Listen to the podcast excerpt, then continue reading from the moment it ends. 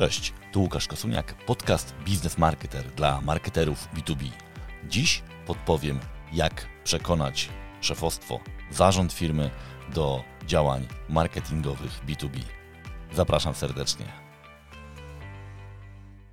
Ten odcinek powstał, zresztą jak wiele odcinków y, w moim, w moim podcaście, na bazie Waszych pytań. Te pytania pojawiają się podczas webinarów, po podcastach, podczas spotkań bezpośrednich i bardzo za nie dziękuję. Więc jeżeli jest jakieś zagadnienie, jakiś problem, który Cię szczególnie nurtuje, to napisz do mnie. Adres jest podany w opisie albo napisz na LinkedInie. To są najcenniejsze tematy podcastów, bo wiadomo, że są dla Was istotne. To jest y, moja praktyczna implementacja tej metody, którą y, promuję, czyli The Ask You Answer, czyli odpowiedzi na pytania klientów, potencjalnych klientów. Jednym z takich pytań, które bardzo często się pojawia, a ostatnio rzeczywiście zaczęło mi już tak świecić taką żółtą lampką w głowie, że warto jest coś na ten temat stworzyć, to jest właśnie pytanie o to, w jaki sposób podejść do rozmowy na temat poważniejszego podejścia do marketingu y, właśnie z szefostwem, z zarządem firmy B2B. Wielu marketerów ma z tym problem, bo często albo właśnie rozpoczynają swoją przygodę z marketingiem B2B i chcą jakoś w sposób poważny do tego podejść, a widzą, że ta rozmowa nie jest łatwa z, z zarządem, albo już działają w danej firmie i widzą, że ten marketing mógłby być lepiej wykorzystywany. Ten potencjał działań marketingowych mógłby przynieść dużo więcej korzyści naszej firmie, ale no, nie ma jakoś pomysłu, jak do tego podejść. I postaram się dziś podrzucić kilka takich pomysłów. Jak zawsze ten podcast mógłby trwać 4 godziny i pewnie i tak byśmy nie skończyli jeszcze rozmowy, dlatego siłą rzeczy ja zebrałem te argumenty, które są po pierwsze najprostsze do przedstawienia, do, do uzasadnienia, po drugie te, które moim zdaniem najlepiej będą działać. Oczywiście nie zamykaj się tylko do nich, bo jestem przekonany o tym, że jest tego znacznie więcej. Zanim jednak przejdę do tych argumentów, to chcę Ci dać taki kontekst tego, gdzie my jako marketerzy w tej chwili jesteśmy. Przede wszystkim pandemia, która wpływa na praktycznie każdy aspekt, nie tylko biznesu, ale i życia. Oczywiście również w marketingu i sprzedaży B2B mocno namieszała, no bo te tradycyjne metody marketingu czy wsparcia sprzedaży, jak targi, konferencje, one ciągle jeszcze, my nagrywamy ten podcast z początkiem lutego 2022, nie są dostępne. Liczymy na to, że sytuacja się poprawi. Ja szczerze mówiąc już kilka razy w tym podcaście w ciągu ostatnich dwóch lat taką nadzieję wyrażałem, jak tylko te zachorowania spadały, ale tak naprawdę nie wiemy, co się będzie działo w przyszłości. Nie ma takiej gwarancji. Więc na, na ten moment te tradycyjne metody wsparcia sprzedaży w postaci targów i konferencji w zasadzie są niedostępne. W związku z tym naturalnie każdy szuka nowych kanałów dotarcia i łatwiej jest rozmawiać o działaniach digitalowych, działaniach y, marketingowych, więc warto jest ten moment wykorzystać. Oczywiście wpływa to też na preferencje klientów. Klienci również częściej korzystają ze źródeł cyfrowych. Jest sporo badań na ten temat, między innymi właśnie firma Gartner, którą często cytuję takimi badaniami dysponuje. Będę do tych badań jeszcze, jeszcze wracał. Drugi element, na który warto zwrócić uwagę, to jest to, że jest jakiś powód tego, że ten marketing w firmach nie jest dobrze wykorzystywany. I warto jest też to zrozumieć, bo bardzo często y, założenie, że zarząd nie stosuje marketingu po prostu, bo nic nie wie, jest błędne. Czasami na przykład są to pewne zawiedzione oczekiwania. Ja miałem okazję rozmawiać z wieloma szefami firm i oni y, często mówili mi o tym, że jakiś czas temu inwestowali w marketing, zatrudnili nową osobę, która po prostu się nie sprawdziła albo nie zaproponowała nic nowego, albo przyniosła firmie więcej kosztów i pracy niż korzyści. Więc warto jest też tą historię poznać, szczególnie jesteś, jeżeli jesteś nowy, nowa w, w firmie. Często jest też tak, że wiele firm B2B działało do tej pory na bazie poleceń. Ciągle te polecenia są bardzo istotne. To nie jest nic złego, że klienci nas polecają. Absolutnie nie. Ale y, dla wielu firm to było wystarczające. Firmy się często rozwijają, y, inwestują, zwiększają swoje moce produkcyjne, no i okazuje się, że tych lidów z poleceń jest już mniej, nie, polecenia nie są wystarczające. Y, I to jest ten moment, kiedy rzeczywiście pojawia się zainteresowanie, co jeszcze można zrobić. Niestety często e, te działania marketingowe czy zainteresowaniami działaniami marketingowymi pojawia się w formie takich działań ad hocowych, czyli zróbmy teraz szybką kampanię, kupmy szybką reklamę. No i ponieważ w większości przypadków to nie działa, ponieważ procesy decyzyjne w B2B trwają miesiącami albo latami, a kampania trwała 2 czy 3 tygodnie, czy 2 czy 3 miesiące, to no, pojawia się znowu to, to, to zawiedzione y, oczekiwanie. Więc warto jest też rozmawiać z przełożonymi, z szefostwem e, firmy, nie o ad hocach, nie o działaniach zróbmy to teraz i, w, i, i, będzie super, tylko raczej rozmawiać o planie. Zresztą o tym planie, do tego planu będziemy, będziemy wracali. E, jest jeszcze jeden argument, e, powód tego niezrozumienia, czy tej, tego braku chęci inwestowania w działania marketingowe. To jest właśnie to niezrozumienie. Bardzo często ja widzę taką sytuację, kiedy marketerzy posługują się jakimś żargonem marketingowym trochę po to, żeby nie wiem, zaimponować swojemu szefowi, pokazać, że coś umieją i tak dalej, to sprawia, że ta osoba czuje się zagubiona. Większość osób, które czymś zarządza, podejmuje jakieś decyzje, no, raczej chce zrozumieć to, w co będzie inwestować. Jeżeli my tego zrozumienia nie ułatwiamy, to narażamy się na to, że po prostu nie będziemy wspierani przez te osoby. Więc zdecydowanie warto jest zainwestować w taką e, subtelną, ale jednak edukację zarządu a propos tego, czym jest współczesny marketing i co może dać firmie. Y, jedną z metod takich edukacji jest właśnie rozmowa o, o planie marketingowym, o tym, co możemy u nas w firmie e, zrobić. Często jest też tak, że w głowach osób, które zarządzają firmami, e, funkcjonują pewne mity. Na przykład ja dosyć często spotykam się z takim mitem, że social media, social selling jest dla ekshibicjonistów. Kiedyś y, nawet y, zacytowałem tą rozmowę w mojej książce, to jest social selling. Miałem rozmowę z y, szefem dużej firmy HR-owej, który powiedział, że chętnie by na tym LinkedInie trochę więcej robił, ale on jest, nie jest ekshibicjonistą, raczej szanuje swoją prywatność i to nie dla niego. Absolutne niezrozumienie. Na LinkedIn bycie ekshibicjonistą raczej nie pomaga. Mm, natomiast rzeczywiście trzeba mieć pewien plan tego, co chcemy robić na tym LinkedInie. No ale to jest pewien mit i jeżeli widzisz, że taki mit funkcjonuje, czy takie mity funkcjonują, to też warto się do nich odnieść, bo one mogą być poważną blokadą przed rozmową, przed zaangażowaniem się w działania marketingowe. Często też jest tak, że szefowie firmy spodziewają się takich dużych oczekiwań budżetowych, czyli kojarzą marketing z działaniami dużych, bogatych firm, które inwestują sporo w reklamę i wiedzą, że ich na to nie stać marketerzy B2B wiedzą, zresztą ja o tym też często mówię, że tak naprawdę wiele dużych firm, y, które mają ogromne sukcesy marketingowe w B2B, bardzo niewiele pieniędzy wydaje na, na płatne działania. Większość czasu, energii i budżetu y, inwestują w działania własne, więc to wcale nie muszą być duże pieniądze, szczególnie jeżeli dopiero zaczynacie działania marketingowe. Ale też o tym trzeba pamiętać, że taki mit funkcjonuje i ja czasem prowadzę takie ćwiczenia czy zajęcia na różnych, w różnych programach szkoleniowych, czy na studiach podyplomowych, czy na MBA i tam też rozmawiamy sobie o tym, jak ten plan marketingowy stworzyć i bardzo często właśnie e, szefowie, ponieważ to są ludzie e, typu e, C-level, oni zaczynają właśnie od budżetu, ponieważ często właśnie z ich doświadczenia wynikało, że rozmowa z marketingiem kręci się wokół budżetu tego też warto unikać. Oczywiście budżet czy zasoby są niezbędne do działań marketingowych, ale najpierw warto pokazać, że masz plan, że rozumiesz to, y, do czego ten budżet będzie się przydawał. Więc pamiętaj proszę czasem, że te blokady, ta, to, ten brak zainteresowania marketingiem, on się może z czegoś brać. I warto jest poznać ten kontekst, żeby tą rozmowę, czy te rozmowy z y, szefostwem były skuteczne, ale też y, dotyczyły sedna, dotyczyły realnych problemów, które możecie y, rozwiązać. No i teraz ta główna część, powiedziałbym, edukacyjno-szkoleniowa w tym podcaście, czyli zestawienie argumentów, które uważam, że warto podjąć, wykorzystać, być może nie wszystkie, ale warto się nim posłużyć w rozmowie właśnie z szefem, czy z szefostwem, czy z zarządem. Po pierwsze, nastąpiła dosyć duża zmiana oczekiwań i zachowań klientów. Ona jest związana, to co widzimy ostatnio, z pandemią, po prostu brak możliwości kontaktowania się w jakiś sposób powoduje, że szukamy innych metod komunikacji.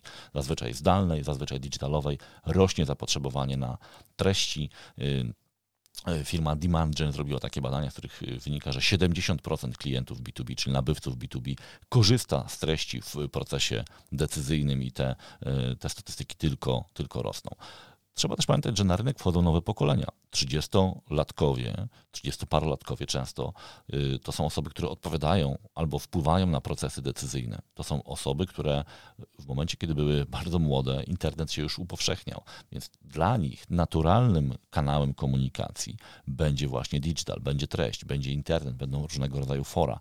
Jeżeli nas tam nie ma, nawet jeżeli mamy bardzo niszowy produkt albo usługę, albo jakieś rozwiązanie, to możemy ograniczyć swoje pole oddziaływania bardzo wyraźnie, bo te osoby domyślnie kierują się w stronę przeglądarki czy wyszukiwarki internetowej, kiedy mają jakiś temat rozpoznać.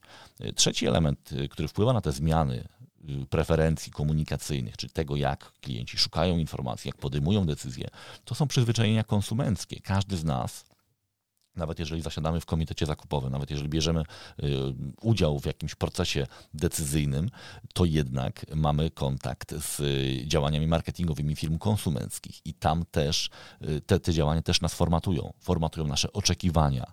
Bardzo często ja mam takie rozmowy, że ktoś właśnie mówi, że przed chwilą był jakoś świetnie obsłużony przez jakiś fajny e-commerce, a potem kupował coś równie, nawet nieszczególnie zaawansowanego, jakieś drobne rzeczy do firmy i tam ten starodawny proces był bardzo y, zniechęcający. Więc warto pamiętać, że te przyzwyczajenia konsumenckie, to jak wpływa na nas, y, wpływają na nas kampanie, działania reklamowe firm konsumenckich, które zazwyczaj więcej wydają na marketing niż B2B, y, on też kształtuje nasze oczekiwania. Klienci po prostu chcą być obsłużeni w podobny sposób, w podobnie atrakcyjny, szybki, nowoczesny sposób. Musimy mieć tego świadomość. To będzie wpływało na naszą pozycję konkurencyjną. I teraz co zrobić, żeby się do tych y, zachowań odnieść, żeby się odnaleźć na, na tym rynku. No dobrze jest tak naprawdę poznać te zachowania, poznać te preferencje. I to też jest jeden z elementów tego planu marketingowego, o którym y, też Wam y, chwilę powiem. Drugi argument, którego warto użyć, to jest to, że marketing tak naprawdę bardzo silnie zwiększa efektywność, produktywność sprzedawców czy całego, całych działów handlowych. My robimy takie badania y, ankietowe na handlowcach, pytając ich o to między innymi, jak dużo czasu spędzają na edukacji klientów i jaka ilość z tych działań są działania powtarzalne. Okazuje się, że około połowy swojego czasu handlowcy deklarują, że edukują klientów, a 70% z tego czasu poświęconego na edukację to są działania powtarzalne.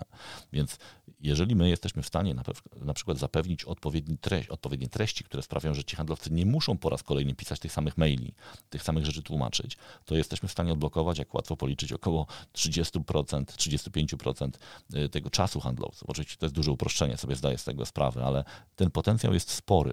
Y, treści w, w, działaniach marketingowych, one doskonale też sprawdzają się jako wsparcie działań y, sprzedażowych działania marketingowe też bardzo wyraźnie wpływają na jakość leadów, e, szczególnie wtedy, kiedy wykorzystujemy narzędzia nowoczesne, takie jak marketing automation. Jakiś czas temu Salesforce zrobił dosyć dużą analizę i wyszło im, że e, jakość leadów, czyli ta konwersja z leada na sprzedaż, rośnie o 35% w momencie, kiedy używamy narzędzi e, digital marketingowych, takich jak marketing automation. E, no, dlaczego? Ponieważ lepiej segmentujemy, częściej edukujemy, dużo bardziej precyzyjni jesteśmy, jeśli chodzi o to, jak, e, jakie komunikaty docierają do tych ludzi. Możemy częściej te komunikaty do nich przesyłać, ponieważ nie wymaga to kosztów per head, per, per, per osoba. Podobnie z tego samego badania wynika, że też ilość lidów rośnie o około 28%, więc y, to są takie argumenty, wokół których no, trudno przejść obojętnie. Oczywiście można nie uwierzyć badaniom, jak każdemu badaniu, ale to są raczej badania, które są często audytowane i weryfikowane na wiele sposobów. Raczej nikt nie kontestuje akurat tych, y, tych badań. Kolejny argument, który jest związany z też produktywnością y, handlowców, to jest to, że przy odpowiednim ułożeniu działań marketingowych minimalizujemy konieczność wykorzystania takich technik jak cold calling, które zazwyczaj są bardzo stresujące i mało który handlowiec lubi y, te działania. Oczywiście nie w każdej firmie nie od razu uda się zejść do zera, ale ja doskonale znam już wiele firm, w których w zasadzie funkcjonuje zakaz cold callingu. Dlaczego? Ponieważ marketing generuje taką ilość jakościowych lidów, że pierwszym obowiązkiem handlowców jest obsłużenie właśnie tych lidów. A im marketing ma więcej okazji do y, kontaktu z tymi klientami, im lepiej ogrzewa te lidy, tym handlowiec, y, że tak powiem, wchodzi na bardziej udeptaną ziemię. To jest właśnie to, y, co jest związane z badaniami Gartnera, który mówi, że w momencie, kiedy dochodzi do pierwszego spotkania czy rozmowy z handlowcem, to proces decyzyjny po stronie klienta jest już zaawansowany w około połowie. Tam jest 57% dokładnie. I teraz pytanie, co się z tą pierwszą połową dzieje? Jeżeli marketing tu zrobi dobrą robotę, to ten handlowiec wchodzi w miejsce, y, wchodzi w kontekst, gdzie klient jest już przygotowany do rozmowy gdzie nie ma y, szukania dziury w całym, raczej jest kontynuowanie tego researchu, który klient już rozpoczął, korzystając z zasobów marketingowych, czyli z naszych treści zazwyczaj. To oczywiście wpływa nie tylko na komfort pracy takiego handlowca, bo już nikt nie wita go takim klasycznym, co pan tam ma i czemu tak drogo, tylko mamy już jakieś działania, którym, których możemy klientowi pomóc. On oczekuje pomocy, bo już część tej pracy wykonał, wykonał wykonała e, sam. Ważna też rzecz, działania marketingowe dobrze prowadzone, wystandaryzowane zmniejszają zależność firmy od na przykład odejścia handlowców. nie chodzi o to, że handlowcy stają się niepotrzebni, ale w wielu firmach funkcjonuje taki schemat. Ja to wiem też z własnego doświadczenia, widzę to bardzo często, że tak naprawdę zatrudniamy handlowców po to, żeby przyszli ze swoimi kontaktami i tak naprawdę to są ciągle ich kontakty. Od początku do końca te kontakty, które potem zamieniają się na lidy, na sprzedaż, to są kontakty, które są własnością handlowca. Jeżeli ten handlowiec odejdzie, to my tracimy też te kontakty. W momencie, kiedy my jesteśmy w stanie generować jakościowe lidy, które przekazujemy do działu handlowego, to część tej komunikacji jest już u nas, jest własnością firmy. I handlowiec oczywiście może ten kontakt potem zabrać ze sobą, ale mamy możliwość oddziaływania chociażby marketingowego na te firmy. Zmienia się też trochę dynamika, bo ten handlowiec nie wygenerował tego lida od początku do końca. On go otrzymuje i ma obowiązek się zająć tym lidem, czyli skonwertować go. Więc tam zależność maleje. Oczywiście to nie jest super proste i nie dzieje się to w tydzień, ale ja obserwując firmy już przez kilka lat widzę, że tam, gdzie faktycznie nacisk kładziemy na generowanie lidów, jakościowych lidów, na przekazywanie ich handlowcom, gdzie jest ta, to są spójne działania marketingowe i sprzedażowe, to utrata jednego handlowca nie powoduje jakiegoś dużego zamieszania, ponieważ ta maszynka jest trochę niezależna od tego, kto obsługuje tych naszych y, klientów. Oczywiście ważne jest, y, są te relacje, natomiast my możemy dalej generować lidy kolejnym handlowcom. Inna sprawa, że o wiele łatwiej jest pewne działania wystandaryzować w momencie, kiedy my łączymy działania marketingowe i sprzedażowe. Dlaczego? Ponieważ jeżeli budujemy sobie standard obsługi lida, definicję lida, to siłą rzeczy y, handlowcy muszą w podobny sposób na te działania reagować. Oczywiście każdy ma swoją osobowość, indywidualność, ale pewne grube punkty są wystandaryzowane. W związku z tym łatwiej jest też wdrożyć nową osobę, która wchodzi do organizacji, ona dostaje już jakiś tam przypływ lidów, ma jakiś proces, procedurę, którą, y, którą się może posłużyć. To jest dla osób, które świadomie myślą, dla szefów, którzy świadomie myślą o przyszłości firmy, bardzo ważne, żeby się nie uzależniać od pojedynczych handlowców, bo wiemy, że handlowcy, jak każdy pracownik, ma prawo zmienić pracę, a my musimy się przygotować do tego, żeby nas to za bardzo nie bolało.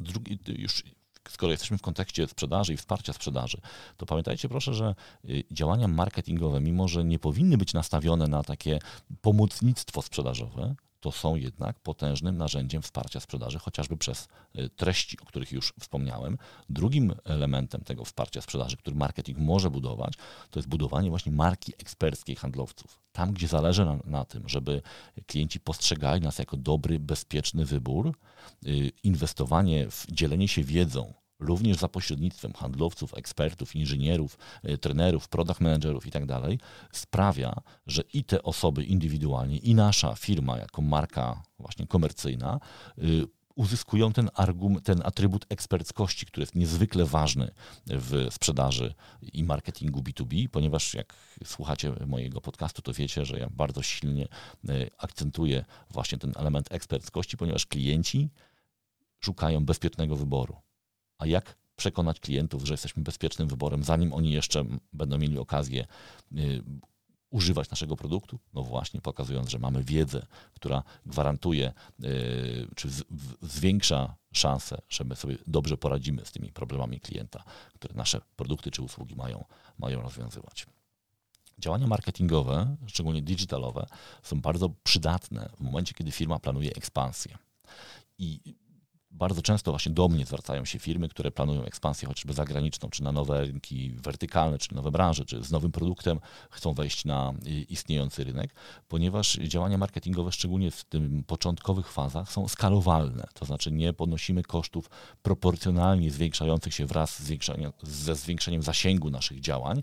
Możemy te działania dosyć efektywnie skalować, szczególnie właśnie tam, kiedy wychodzimy na nowy rynek, szczególnie rynki zagraniczne, gdzie nasza marka nie funkcjonuje jeszcze, no tak naprawdę mamy wybór albo oddać wszystko w ręce dystrybutorów, którzy wcale nie są lojalni i dla nich będziemy jednym z wielu y, dostawców, albo budować stopniowo swoją markę, swoją obecność. Oczywiście użyłem słowa albo, powinien użyć słowa lub, czyli można te, te, rzeczy robić równolegle, czyli pracować z dystrybutorami i jednocześnie zwiększać widoczność e, swojej marki, właśnie stosując różne narzędzia czy działania marketingowe.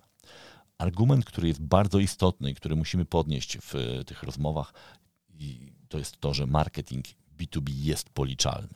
Ważne jest to, żebyśmy tą rozmowę y, prowadzili wokół tego, że te działania da się mierzyć, że tą inwestycję da się zmierzyć. I co ważne, warto jest pokazywać te elementy, te KPI marketingowe, które są zrozumiałe dla zarządu. Nie posługujcie się tą całą czarną magią marketingową, jakimiś open rate'ami, CTR-ami, różnymi innymi elementami, które de facto nie są kluczowe z punktu widzenia osoby, która zarządza tą firmą.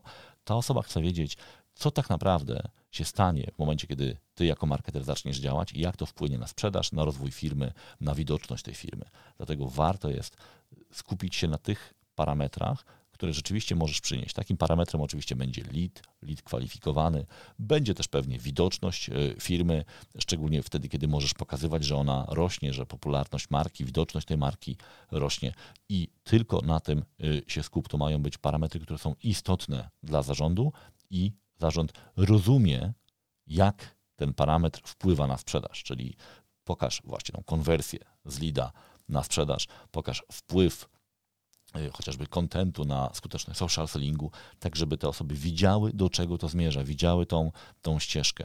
Jeżeli skupisz się tylko na takich metrykach, które są istotne na początku lejka, y, te osoby nie będą wiedziały, co ty chcesz uzyskać. W związku z tym nie będą skłonne wydawać zbyt dużo pieniędzy, ani spędzać zbyt dużo czasu na tych, na tych, na tych działaniach. Y, pokaż nie tylko ilość lidów, bo to czasem bywa bardzo mylące, ale też jakość. Jak ty wpłyniesz na jakość lidów, na to, żeby to właściwe osoby, y, właściwe kontakty były przekazywane handlowcom, żeby ten kontekst był jak najbogatszy, żeby ci handlowcy rzeczywiście jak najszybciej byli w stanie konwertować te lidy na, y, na, na sprzedaż. Właśnie mówienie o tej konwersji cały czas pokazuje, że działania marketingowe to jest pewien proces, pewne stopnie etapy, które się dzieją, które ty y, tak naprawdę, którymi ty zarządzasz i wiesz, jak to, jak to działa. Wskaż też proszę y, w takich rozmowach, że marketing to nie jest tylko mówienie do, bo to jest taka tradycyjna rola marketingu, prawda? Komunikuj. Y, zresztą wiele osób y, redukuje działania marketingowe tylko do komunikacji marketingowej. To jest duże uproszczenie. A już trochę o tym mówiłem, więc nie będę, nie będę wracał. Marketing to też jest umiejętność nasłuchu, zrozumienia rynku, y, chociażby posługiwanie się narzędziami typu Brand24, które pozwalają na analizę wzmianek o firmie, o produkcie, o problemach, które rozwiązujemy. Możemy się bardzo wiele nauczyć z tych, y, z tych analiz. Czy analiza fraz, wyszukiwań w w przeglądarkach czy w wyszukiwarkach. To są te obszary, w których możesz pokazać, że na przykład, jeżeli firma przygotowuje nowy produkt albo chce podjąć jakąś decyzję o wejściu na nowy rynek, ty możesz swoimi narzędziami marketingowymi y, dać bardzo konkretne argumenty często dużo bardziej precyzyjne niż y, argumenty związane z doświadczeniem jakichś handlowców, bo często handlowcy właśnie posługują się swoim doświadczeniem, które ekstrapolują, czyli y, ktoś rozmawiał z trzema klientami, wydaje się, że wszyscy klienci w jakiś sposób myślą. To jest naturalne zjawisko. Tutaj nie ma co mieć pretensji do, do handlowców, ale w momencie, kiedy my chcemy zrobić analizę rynku, o wiele skuteczniej będzie posłużyć się właśnie narzędziami, które zazwyczaj znają marketerzy, czyli dużo większa jest szansa, że ten produkt na ten rynek wejdzie z sukcesem, jeżeli posłużymy się danymi, a nie tylko i wyłącznie doświadczeniem. No i ta skalowalność działań marketingowych. Y, jeżeli przekonasz swoją, swojego, swojego szefa, swoich ludzi, którzy zarządzają tą firmą, że y, edukacja rynku jest ważna, i że te pierwsze 57% jest istotne dla nas tak naprawdę, no to potem jest pytanie, co my z tym zrobimy. Oczywiście nie da się y, skutecznie tej edukacji prowadzić tylko działaniami handlowymi. Wiele firm to robi, ale to nie są działania skuteczne. Być może nawet są zadowalające z ich punktu widzenia, ale y, często te firmy nie wiedzą, że można byłoby to robić o wiele bardziej efektywnie. Właśnie wytworzenie odpowiednich treści, odpowiednia dystrybucja treści, analiza tego, co, co klienci z tymi treściami robią, y, sprawia, że my możemy docierać do tych klientów w sposób naprawdę wyskalowany, jednocześnie odciążać naszych handlowców z tych działań na początku lejka, dając im przestrzeń i czas czas na to, żeby oni się dobrze zajęli klientami, którzy już są zaawansowani, którzy już zadają y, trudne pytania, bo zbliżają się do tego końca procesu y, sprzedażowego. Y, tak samo skalowanie działań związanych z marką. Jeżeli chcemy prowadzić skuteczny social selling, a wiele firm w tej chwili na to się nastawia, też dostaje dosyć dużo pytań właśnie różnego rodzaju szkolenia, doradztwo, programy social sellingowe, to tam zawsze jest pytanie, jak połączycie to z działaniami marketingowymi, chociażby z contentem. Bez treści social selling nie działa, jest, spamer, jest działaniami spamer, spamerskimi. Więc warto jest też pokazać, że jeżeli chcemy wykorzystać LinkedIna, to te działania marketingowe oparte chociażby o dobre zaplanowanie treści będą niezbędne, a jednocześnie wpłyną bardzo na efektywność, na sukces tych działań tego programu e, social sellingowego. Więc tych kilka argumentów mam nadzieję, że będzie dla Was przydatnych. Warto też zadbać o to, w jaki sposób my te argumenty y, przedstawiamy. I mm, to jest właśnie ten drugi, y, druga część tego podcastu, czyli taktyka. Jak, jak tę rozmowę w ogóle rozpocząć, jak do, niej, jak do niej podejść. Y, to, do czego ja Cię zachęcam, to jest to, żeby rozmawiać o planie, a nie o idei. Bo bardzo często te osoby z zarządu są ekstremalnie zajęte często ich osobowość czy sposób pracy jest taki, że nie mają czasu na dyskusję o jakichś abstraktach, na zasadzie, że fajnie byłoby robić więcej działań marketingowych. No oczywiście, było, że byłoby fajnie, ale co ta osoba zrobi z taką informacją?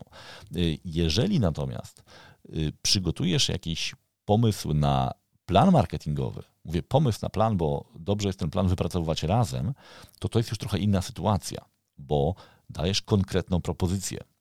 Mam pewne rekomendacje związane z planem marketingowym, albo mam wstępną propozycję planu marketingowego, chciałbym, żebyśmy ją zamknęli skonkretyzowali wspólnie. Dlaczego wspólnie? Bo potrzebna jest właśnie za akceptacja, bo potrzebne jest zaangażowanie, bo potrzebna jest dyskusja z, chociażby ze sprzedażą i tak dalej.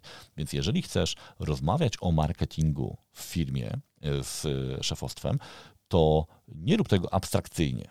Zrób to w taki sposób, żeby decyzja ewentualna yy, otwierała ci drogę do rozpoczęcia planowania marketingowego.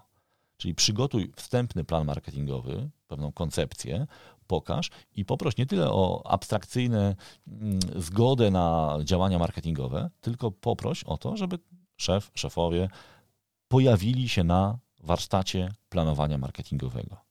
To jest dużo bardziej konkretne, to jest konkretna rzecz. Te osoby wiedzą, że muszą teraz poświęcić, nie wiem, pół dnia na to, żeby pojawić się w konkretnym miejscu i zrobić konkretne rzeczy.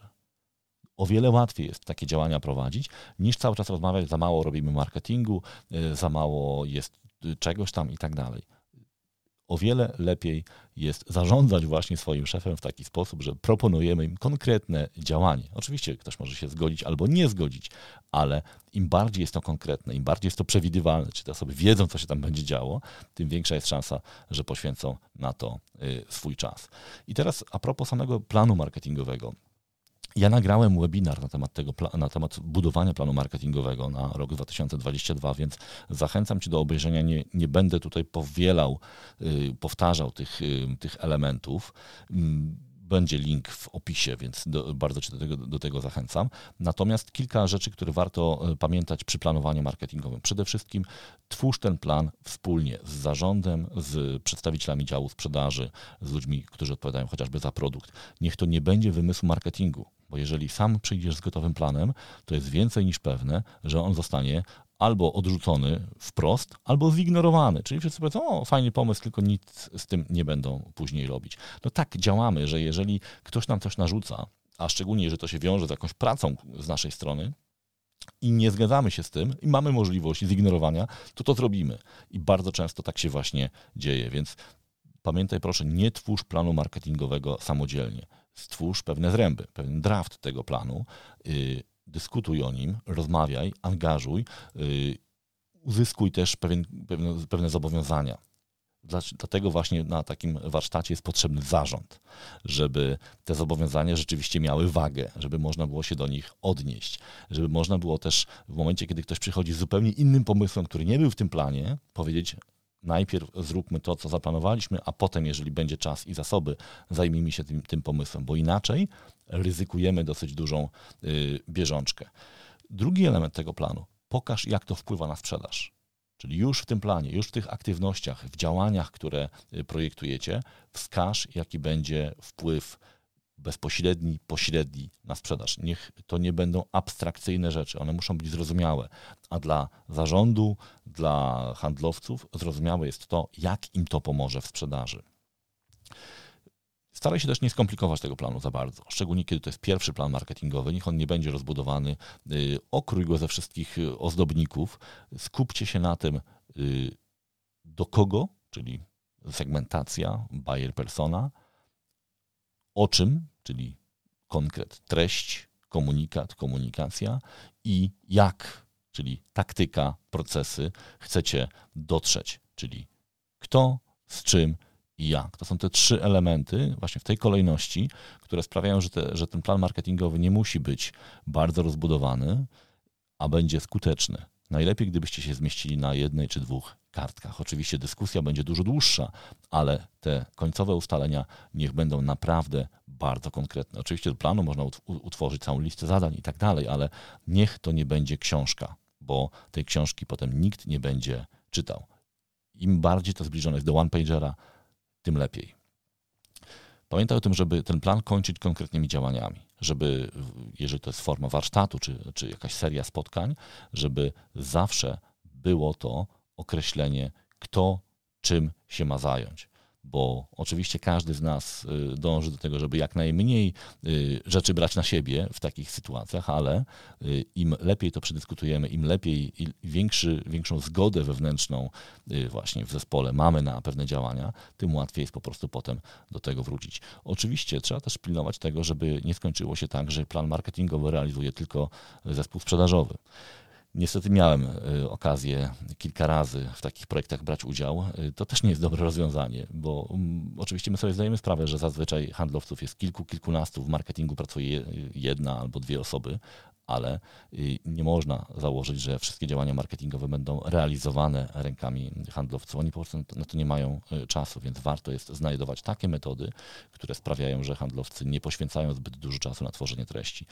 Między innymi dlatego jestem dużym fanem webinarów, bo webinar to jest działanie, które jest prowadzone naturalnie, może być prowadzone przez handlowca, a jednocześnie daje się potem jako content, który powstaje w ramach tego webinaru, wielokrotnie wykorzystać w działaniach marketingowych. O tym też już wielokrotnie mówiłem, więc możesz sobie wyszukać odcinek o webinarach i tam jest wiele podpowiedzi, jak właśnie zoptymalizować ten wysiłek handlowców y, po to, żeby oni nie spędzali całych tygodni na przygotowaniu treści, y, a jednocześnie, żeby te treści powstawały. Pokaż też, jak będziecie mierzyć te działania. Bardzo ważne jest to, żeby w planie marketingowym były konkretne wskaźniki, tak zwane KPI. Im to jest bardziej zrozumiałe, im bardziej konkretny ten plan, tym jest większa szansa, że ten plan będzie realizowany. Oczywiście to nie oznacza, że masz nie zmienić tego planu, że, możesz go, że nie możesz go zmieniać. Natomiast ważne jest to, żeby już na etapie planu było wiadomo, jak pewne działania będziemy oceniać. No i oczywiście w tym planie musi być e, zestawienie zasobów, czyli czego potrzebujesz, e, zaangażowania zarządu, handlowców, ekspertów. No, tutaj mu, musi być ta dyskusja. Bez nich zazwyczaj te działania komunikacyjne czy marketingowe nieszczególnie się e, udają. Nie bierz też wszystkiego na siebie, bo jest takie czasami taka postawa marketerów, że ja zrobię to sam. To jest naj, najlepszy sposób na to, żeby nie tylko nie pomóc, ale i skłócić się z y, działem sprzedaży. Zresztą za chwilę o tym powiem przy takiej sekcji ostatniej o, o błędach. Y, no i oczywiście, jeżeli Twoje działania wymagają y, budżetu, to też dosyć precyzyjnie określ ten budżet. Tu bardzo często jest wiele emocji przy planowaniu marketingowym i tych, tych, tych oczekiwaniach budżetowych, ale problemem nie jest często wielkość tego budżetu, tylko dlaczego taki budżet, dlaczego tyle pieniędzy. Warto jest się zastanowić, dlaczego ty y, prosisz o inwestycje w nie wiem, 20 tysięcy, czy 100 tysięcy, czy 500 tysięcy, y, a dlaczego nie 300 tysięcy. skąd się bierze, jakie są założenia, co chcesz uzyskać. A jeżeli dostałbyś milion, to czy efekt sprzedażowy będzie trzy razy większy niż ten przy 300 tysiącach. Warto jest przygotować się do tego i dobrze argumentować tą inwestycję, pokazując też to, jak ona się będzie przekładała na sprzedaż, na marżę, na inne elementy, które no, powodują, że ta wartość dla firmy się pojawia i można y, potem z tej wartości y, inwestować tak, w, w, kolejne, y, w kolejne działania. Ostatni element naszego podcastu to, jest, to są błędy. Y, czego warto unikać? Y, przede wszystkim staraj się unikać y, takiego buńczucznego podejścia do działań marketingowych, które czasem obserwuję u marketerów, szczególnie w czasie pandemii, kiedy oni mówią, no teraz to jest czas marketingu. Marketing wreszcie może zyskać naturalne, mie właściwe miejsce w, w, w firmie, może zastąpić sprzedaż. Nie, w B2B działania marketingowe nie powinny nigdy być nastawione na zastępowanie sprzedaży. Klient zazwyczaj przy produktach bardziej skomplikowanych potrzebuje i tej wstępnej edukacji, tych działań na górze lejka i tych działań, y, które może zaoferować tylko osoba, tylko osoba z krwi i kości, fachowiec, ekspert. Natomiast z drugiej strony, żeby ten fachowiec, ekspert miał czas na tą pogłębioną rozmowę z klientem, warto jest działać marketingowo, warto jest zaproponować takie działania, które odciążą na przykład tą osobę z konieczności mm, wykonywania cold calli, bo wtedy ta osoba może naprawdę skupić się na, y, na kliencie. Zresztą jest bardzo ciekawe badanie Gartnera, które mówi o tym, że y, faktycznie 43% klientów, gdyby tylko chciało, to pominęłoby handlowców w procesie decyzyjnym. Ale spośród tych, którym się to udało faktycznie, o 25% więcej klientów żałuje swojej decyzji. Czyli mój wniosek z tego badania jest taki, że klienci potrzebują handlowców, tylko czasem wydaje mi się, że tak nie jest. Czasem, czasem o tym nie wiedzą. Więc my musimy też za, zadbać o to, żeby faktycznie wypełnić te oczekiwania kontentowe, ale i y, wspierać, zwiększać wartość kontaktu z handlowcem. Drugi y, błąd, już o nim wspomniałem, to jest sam to zrobię. To nie zadziała. Ja wiem, że czasami trudno jest uzyskać pewien, pewne, zobowiązania, jakieś zapewnienie, że pewne działania będą, e, e, się, będą wykonywane, ale jeżeli dasz taki komunikat do firmy, że ty się zajmiesz jako jedna osoba często w dziale marketingu wszystkimi działaniami marketingowymi i nie potrzebujesz do tego nikogo, to to jest idealny przepis na porażkę, bo e, nie masz takiej wiedzy zazwyczaj. Nie masz też y, takiego kontaktu z klientami, który pozwoli ci te treści tworzyć, pozwoli projektować te, te, te działania.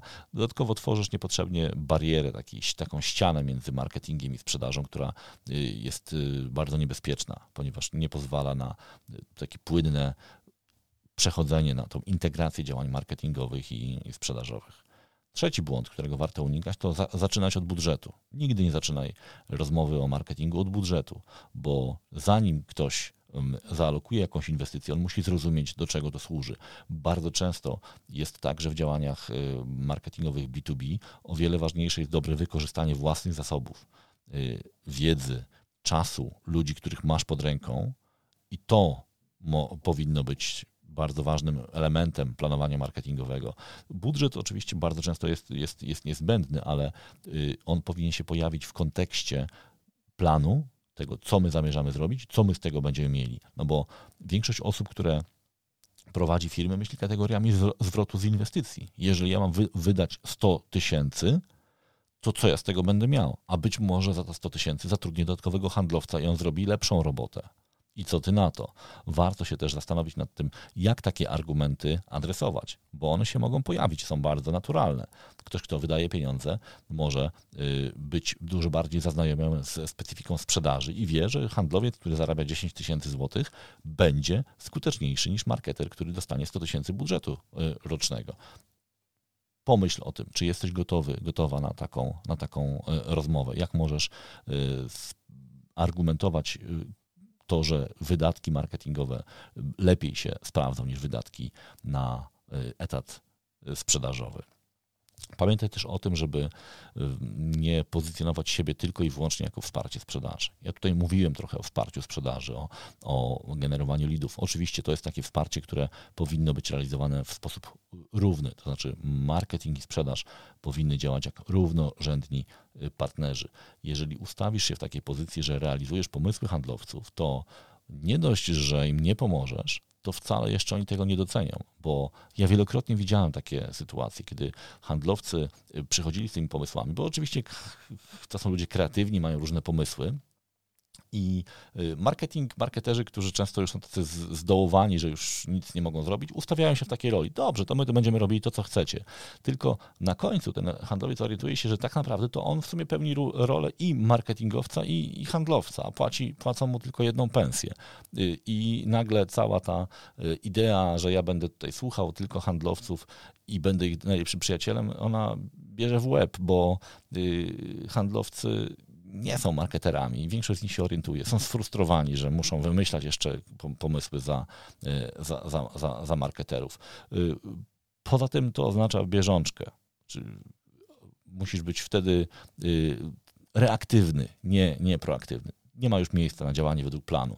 To jest tylko działanie na bazie tego, o co cię poprosi, czy zażąda, zażąda handlowiec. Trzeba pamiętać też o tym, że oczywiście są pewne momenty, kiedy y, handlowcom trzeba pomagać też ad hoc, ale w działaniach marketingowych plan, przewidywalność y, to nie jest tylko kwestia komfortu pracy, ale też i kosztów, y, przygotowania pewnych, pewnych zasobów, jakości tych zasobów, błędów, które trzeba eliminować.